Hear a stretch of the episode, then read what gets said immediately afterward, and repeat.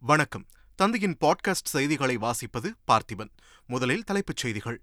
புதுமை பெண் இரண்டாம் கட்ட திட்டத்தை இன்று தொடங்கி வைக்கிறார் முதலமைச்சர் ஸ்டாலின். ஒரு லட்சத்து நான்காயிரத்து முன்னூற்று நாற்பத்தி ஏழு மாணவிகள் பயன்பெற உள்ளதாக தகவல். ஈரோடு இடைத்தேர்தலில் தொன்னூற்று ஆறு பேர் வேட்புமனு தாக்கல். இன்று வேட்புமனுக்கள் பரிசீலனை. இறுதி வேட்பாளர் பட்டியல் பத்தாம் தேதி வெளியீடு. அதானியின் சொத்து மதிப்பு சில ஆண்டுகளில் பல மடங்கு உயர்ந்தது எப்படி என மக்களவையில் ராகுல் காந்தி சரமாரி கேள்வி. அம்பேத்கர் கூறிய கூட்டாட்சி தத்துவத்தின் முக்கியத்துவத்தை மத்திய அரசு ஆளுநர்களுக்கு உணர்த்த வேண்டும் என கனிமொழி பேச்சு. நிலநடுக்கத்தால் பாதிக்கப்பட்ட துருக்கிக்கு மீட்புப் பணிக்காக விரைந்தது இந்திய ராணுவம் துருக்கியில் தமிழர்கள் பாதிக்கப்பட்டிருந்தால் தகவல் தெரிவிக்க இந்திய தூதரகத்திற்கு அயலக தமிழர் நல ஆணையம் வேண்டுகோள். துருக்கியில் நூறு ஆண்டுகளில் இல்லாத பாதிப்பு நிகழ்ந்திருக்கிறது. பத்து மாகாணங்களில் மூன்று மாதங்களுக்கு அவசர நிலை பிரகடனம் அறிவிப்பு. டெஸ்ட் கிரிக்கெட்டில் இரண்டு நாடுகளுக்காக சதமடித்த வீரர். ஜிம்பாப்வே கிரிக்கெட் வீரர் கேரி பேலன்ஸ் சாதனை. இனி விரிவான செய்திகள். ஒரு லட்சத்து நான்காயிரத்து முன்னூற்று நாற்பத்தி ஏழு மாணவிகள் பயன்பெறும் வகையில் புதுமை பெண் இரண்டாம் கட்ட திட்டத்தை முதலமைச்சர் மு ஸ்டாலின் இன்று தொடங்கி வைக்கிறார்.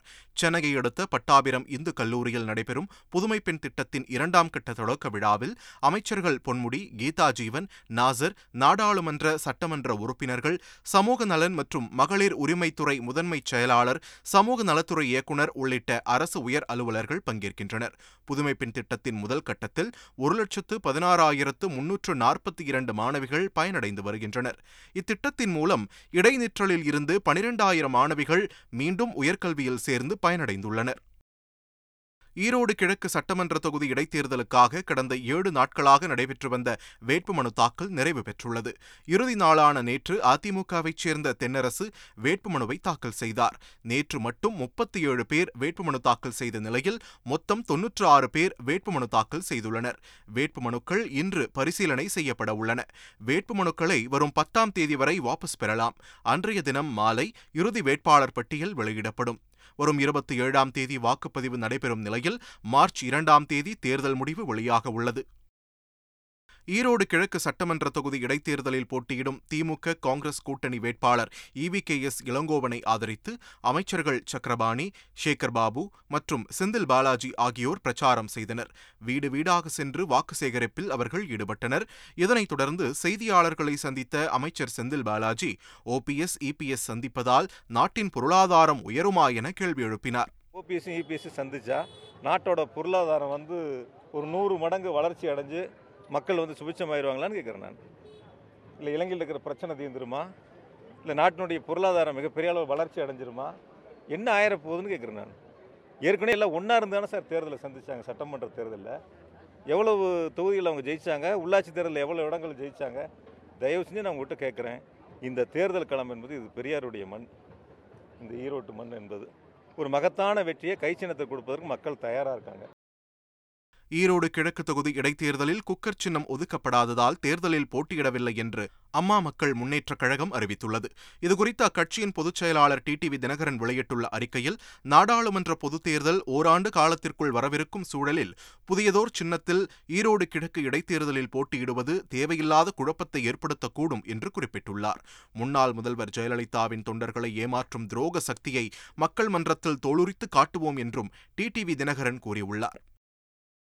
தமிழகத்தில் அனைத்து கோவில்களிலும் கோவில் யானைகள் சிறப்பாக பராமரிக்கப்பட்டு வருகின்றன என்று அறநிலையத்துறை அமைச்சர் சேகர் பாபு தெரிவித்தார். ஒட்டுமொத்தமாக இருபத்தி ஏழு திருக்கோயில்களில் இருபத்தி ஒன்பது யானைகள் பராமரிக்கப்பட்டு வருகின்றன. அதில் இருபத்தி ஐந்து குளியல் தொட்டிகள் கட்டி முடிக்கப்பட்டு ரெண்டு குளியல் தொட்டிகள் கட்ட கட்டுமான பணிகள் நடைபெற்று கொண்டிருக்கின்றன. யானைகள் நடப்பதற்கு முன்னூறு மீட்டருக்கு மேலாக அதனுடைய நடைபாதைகள் அமைக்கப்பட்டிருக்கின்றன. அதில் மணலும் களிமண் கலந்த மணலும் அந்த நடைப்பயிற்சிக்கு பயன்படுத்தப்படுகின்றன. முழுமையாக மருத்துவ குழு ஆலோசனைப்படி ஒவ்வொரு யானைக்கும் மருத்துவர் பரிந்துரைக்கின்ற உணவு தினந்தோறும் வழங்கப்படுகின்றது. பதினைந்து நாட்களுக்கு ஒரு முறை அந்த யானைகளுக்கு மருத்துவ பரிசோதனை மேற்கொள்ளப்படுகின்றது.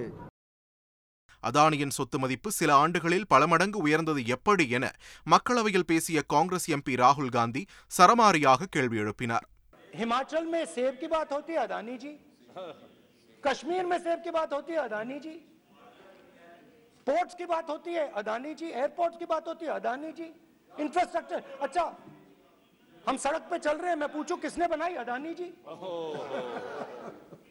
तो लोगों ने यह भी पूछा कि राहुल जी ये जो अदानी जी जो हैं इनकी सफलता कैसे हुई ये इतने बिजनेसेस में कैसे घुस गए இந்த इतनी அதானி सफलता कैसे இவ்வளவு प्राप्त हुई பெரிய और सबसे வெற்றி जरूरी பெற்ற जवाब- सवाल इनका வணிக தலைவராக எப்படி மாறினார் என்று மக்கள் என்னிடத்திலே கேட்டனர் கூட்டாட்சி தத்துவத்தின் முக்கியத்துவத்தை மத்திய அரசு ஆளுநர்களுக்கு உணர்த்த வேண்டும் என மக்களவையில் திமுக எம்பி கனிமொழி வலியுறுத்தினார். குடியரசுத் தலைவர் உரைக்கு நன்றி தெரிவிக்கும் தீர்மானத்தின் மீது பேசிய அவர் ஒரே நாடு ஒரே தேர்தல் ஒரே நாடு ஒரே மொழி என பாஜக அரசு புதிய கலாச்சாரத்தை தோற்றுவிக்க முயற்சிப்பதாக குற்றம் சாட்டினார். ஆளுநர்களுக்கு எந்த தனிப்பட்ட விருப்ப உரிமையும் இல்லை என்றும் அவர்கள் அமைச்சரவையின் ஆலோசனைப்படி செயல்பட வேண்டும் என்றும் அம்பேத்கர் மிக தெளிவாக கூறியிருப்பதாக குறிப்பிட்டார். இதை மத்திய அரசு படித்து பார்த்து ஆளுநர்களுக்கு அறிவுறுத்த வேண்டும் என்றும் கனிமொழி அறிவுறுத்தினார் Dr. Ambedkar has rightly stated in the Constituent Assembly that the governor does not have any individual discretion and has to act according to the aid and advice of the Council of Ministers.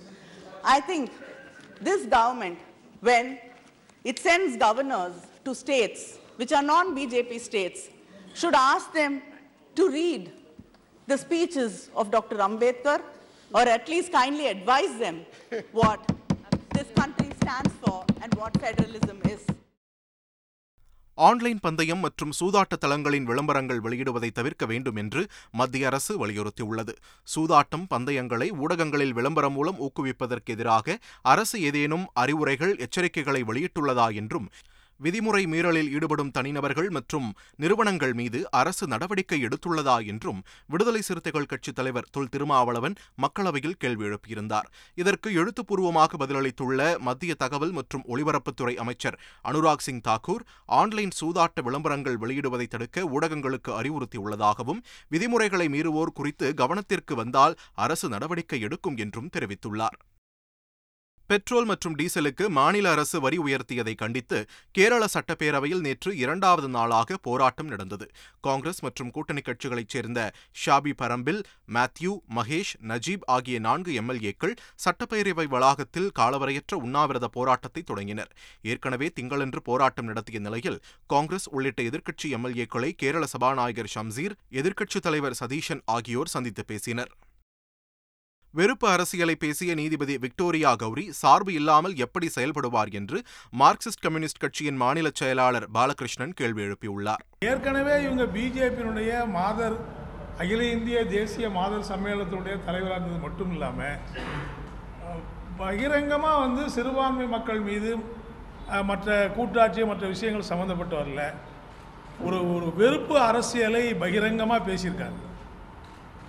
அப்போ ஒரு வெறுப்பு அரசியலை பகிரங்கமாக பேசுகிற ஒருத்தர் நாளைக்கு நீதிபதியாக வந்தால் அது மாதிரியான வழக்கு வந்தால் இவங்க எப்படி வந்து சார்பு இல்லாமல் செயல்படுவாங்கங்கிற கேள்வி நிலுவையில் இருக்குது. சிறுபான்மை மக்களுக்கு எதிராக பேசிய விக்டோரியா கௌரி நீதிபதியாக பொறுப்பேற்றிருப்பது துரதிருஷ்டம் என்று மனிதநேய மக்கள் கட்சித் தலைவர் ஜவாஹிருல்லா கூறியுள்ளார். நீதியரசராக இப்போது பதவியேற்றிருக்கின்ற விக்டோரியா கௌரி அவர்கள் தொடர்ச்சியாக ஆர்எஸ்எஸ்னுடைய பத்திரிகை ஆர ஆர்கனைசரில். அது போன்று பல வலதுசாரி பத்திரிகைகளில் யூடியூப் சேனலில் சிறுபான்மை மக்களுக்கு எதிராக குறிப்பாக கிறிஸ்துவ மக்களுக்கு எதிராக ஹெய்ட் ஸ்பீச் என்று சொல்லக்கூடிய வெறுப்பு பேச்சுகளை பேசியிருக்கிறார். இந்த வெறுப்பு பேச்சுகள் எல்லாம் சட்டப்படி பார்த்தீர்கள் என்றால் அவை குற்றமாகக்கூடிய ஒரு நிலையில் அப்படிப்பட்டவர் உயர்நீதிமன்றத்தினுடைய நீதிபதியாக பொறுப்பேற்றிருப்பது ஒரு பெரிய தூரதிருஷ்டம். ஆந்திராவில் இருந்து தமிழகத்திற்கு சட்டவிரோதமாக கிரனைட் கற்கள் கடத்தப்படுவதை தடுக்க உரிய நடவடிக்கை எடுக்குமாறு தமிழக அரசுக்கு ஆந்திர முன்னாள் முதல்வர் சந்திரபாபு நாயுடு கோரிக்கை விடுத்துள்ளார். இதுகுறித்து தமிழக தலைமைச் செயலாளர் இறையன்புவுக்கு அவர் எழுதியுள்ள கடிதத்தில் குப்பம் பகுதியில் உள்ள கிரனைட் குவாரிகளில் இருந்து கிருஷ்ணகிரி வேலூர் மாவட்டங்கள் வழியாக தமிழகத்திற்கு சட்டவிரோதமாக கிரானைட் கற்கள் கடத்தப்படுவதாக தெரிவித்துள்ளார். இதனால் ஆந்திரா மற்றும் தமிழக எல்லைகளில் கிரனைட் மாஃபியாக்கள் அதிகரித்துள்ளதாகவும் அவர் குறிப்பிட்டுள்ளார். இதனை தடுக்க வேண்டும் என்றும் சந்திரபாபு நாயுடு வலியுறுத்தியுள்ளார். நிலநடுக்கத்தால் பாதிக்கப்பட்ட துருக்கியில் மீட்புப் பணிக்காக இந்திய ராணுவம் சென்றுள்ளது. உத்தரப்பிரதேச மாநிலம் காசியாபாத்தில் இருந்து புறப்பட்ட விமானம் துருக்கியின் அடானா விமான நிலையத்திற்கு சென்றடைந்தது. அதில் தேடுதல் பணிக்காக மோப்ப நாய்கள் தேவையான மீட்பு உபகரணங்களுடன் தேசிய பேரிடர் மீட்பு படையினர் சென்றுள்ளனர். ராணுவ மருத்துவமனையில் இருந்து எக்ஸ்ரே எந்திரங்கள் வெண்டிலேட்டர்கள் உள்ளிட்ட மருத்துவ உபகரணங்கள் அனுப்பி வைக்கப்பட்டுள்ளன. மருத்துவ உதவிக்காக ராணுவ மருத்துவமனையில் இருந்து அறுவை சிகிச்சை நிபுணர்கள் உட்பட எண்பத்து ஒன்பது பேர் கொண்ட மருத்துவக் குழுவும் அனுப்பி வைக்கப்பட்டுள்ளது. துருக்கியில் தமிழர்கள் பாதிக்கப்பட்டிருந்தால் தகவல் தெரிவிக்குமாறு அங்குள்ள இந்திய தூதரகத்திற்கு அயலக தமிழர் நல ஆணையம் மின்னஞ்சல் அனுப்பியுள்ளது. நிலநடுக்கத்தால் பாதிக்கப்பட்டவர்களுக்கு உதவி செய்ய தயாராக இருப்பதாக அறிவித்துள்ள அயலக தமிழர் நலத்துறை தமிழர்கள் யாராவது காயமடைந்தாலோ அல்லது இறந்தாலோ தகவல் தெரிவிக்குமாறு வலியுறுத்தியுள்ளது. துருக்கி மற்றும் சிரியாவில் தமிழர்கள் பாதிக்கப்பட்டிருந்தால் அவர்களுக்கு உதவ ஆணையம் தயாராக உள்ளதாகவும் அறிவித்துள்ளது. நூறு ஆண்டுகளில் இல்லாத பாதிப்பு துருக்கியில் நிகழ்ந்திருப்பதால் பத்து மாகாணங்களில் மூன்று மாதங்களுக்கு அவசர நிலை பிரகடனம் செய்யப்பட்டுள்ளது. நிலநடுக்கத்தால் இடிபாடுகளில் சிக்கி உயிரிழந்தவர்களின் எண்ணிக்கை ஐயாயிரத்தை தாண்டியுள்ளது. மீட்பு பணி முழு வீச்சில் நடைபெற்று வரும் நிலையில் தோண்ட தோண்ட சடலங்கள் கிடைத்த வண்ணம் உள்ளது. உயிரிழப்பு இன்னும் பல மடங்கு அதிகரிக்கும் என்று உலக சுகாதார அமைப்பு வருத்தம் தெரிவித்துள்ளது. சிரியாவிற்கு அருகிலுள்ள தொலைதூர பகுதியில் கடும் பனிப்பொழிவு நிலவுவதால் மீட்புப் பணிகளை மேற்கொள்வது கடும் சவாலாக உள்ளது. பனிப்பொழிவால் சில சாலைகளில் போக்குவரத்து துண்டிக்கப்பட்டது. இதனால் பாதிக்கப்பட்டவர்களுக்கு உணவு மற்றும் உதவிப் பொருட்களை விரைவாக கொண்டு செல்ல முடியவில்லை. இந்நிலையில் நிலநடுக்கத்தால் பாதிக்கப்பட்ட பத்து தென்கிழக்கு மாகாணங்களில் மூன்று மாதங்களுக்கு அவசர நிலையை பிரகடனம் செய்து அதிபர் தயிஃப் எர்டோவன் அறிவித்துள்ளார். பாகிஸ்தான் முன்னாள் அதிபர் பர்வேஸ் முஷாரஃப் உடல் ராணுவ மரியாதையுடன் அடக்கம் செய்யப்பட்டது. எழுபத்து ஒன்பது வயதான முஷாரஃப் நீண்ட காலமாக உடல்நலக்குறைவு காரணமாக துபாய் மருத்துவமனையில் சிகிச்சை பெற்று வந்தார். இந்நிலையில் கடந்த ஐந்தாம் தேதி அவரது உயிர் பிரிந்தது. இதையடுத்து அவரது உடல் சிறப்பு விமானம் மூலம் துபாயில் இருந்து பாகிஸ்தானின் கராச்சிக்கு கொண்டுவரப்பட்டது. கராச்சி கண்டோன்மெண்ட் பகுதியில் உள்ள குல்மஹர் போலோ மைதானத்தில் இறுதிச் சடங்குகள் மற்றும் பிரார்த்தனை நடைபெற்றது. அதன் பின்னர் அங்குள்ள ராணுவ கல்லறை தோட்டத்திற்கு முஷா முஷாரஃபின் உடல் எடுத்துச் செல்லப்பட்டு முழு ராணுவ மரியாதையுடன் அடக்கம் செய்யப்பட்டது. போர் விமானத்தால் சுட்டு வீழ்த்தப்பட்ட சீன உளவு பலூனை அமெரிக்கா கைப்பற்றியது. அமெரிக்க வான்பரப்பிற்குள் பறந்து கொண்டிருந்த உளவு பலூன் அணு ஆயுத ஏவுதளத்தின் ரகசிய தகவல்களை சேகரிக்க சீனா அனுப்பியதாக குற்றச்சாட்டு எழுந்தது. அந்த உளவு பலூனை அணு ஆயுத ஏவுதளம் அருகே சுட்டு வீழ்த்தினால் பாதிப்பு ஏற்படும் என்ற அச்சுறுத்தல் நிலவியதால் உளவு பலூன் அட்லாண்டிக் கடல் பரப்பில் பறந்தபோது அதிபர் ஜோ பைடன் உத்தரவை அடுத்து சீன உளவு பலூனை அமெரிக்க போர் விமானங்கள் ஏவுகணை மூலம் சுட்டு வீழ்த்தின. சுட்டு வீழ்த்தப்பட்ட உளவு பலூன் அட்லாண்டிக் கடலில் விழுந்தது. அதை அமெரிக்க கடற்படை கடலோர காவல்படை உள்ளிட்ட படைகள் மீட்டன. உளவு பலூனில் இருந்த கருவிகளின் சிதறிய பாகங்களும் கண்டுபிடிக்கப்பட்டன. எஞ்சிய பாகங்களையும் அமெரிக்க விமானப்படை தேடி வருகிறது. சென்னையில் வரும் ஜூன் மாதம் ஸ்குவாஷ் உலகக்கோப்பை நடைபெற உள்ளதாக இந்திய ஸ்குவாஷ் விளையாட்டு கூட்டமைப்பின் செயலாளர் சைரஸ் பொன்சா தெரிவித்துள்ளார். சென்னையில் இன்று தொடங்கும் இருபத்தி ஓராவது ஆசிய ஜூனியர் ஸ்குவாஷ் சாம்பியன்ஷிப் தொடரில் இந்தியா பாகிஸ்தான் சீனா உட்பட பத்து நாடுகள் பங்கேற்கின்றன. சென்னை சேத்துப்பட்டு பகுதியில் நடைபெற்ற தொடக்க விழாவில் பேசிய சைரஸ் பொன்சா இந்திய அணி தங்கம் வெல்ல வாய்ப்புள்ளதாக நம்பிக்கை தெரிவித்தார். This is the fifth time India is uh, hosting this event, and our players all over here are all geared and ready to go. In the boys category, we are seeded second, and in the girls, we are seeded third.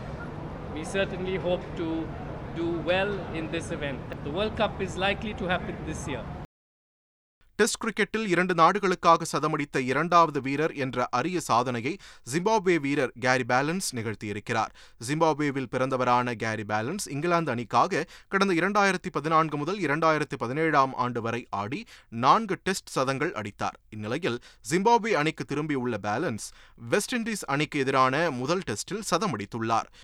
இதன் மூலம் தென்னாப்பிரிக்கா மற்றும் ஆஸ்திரேலியாவிற்காக டெஸ்டில் சதமடித்த Kepler வெசல்ஸுக்கு பிறகு இரு நாடுகளுக்காக சதமடித்த வீரர் என்ற பெருமையை கேரி பேலன்ஸ் பெற்றுள்ளார்.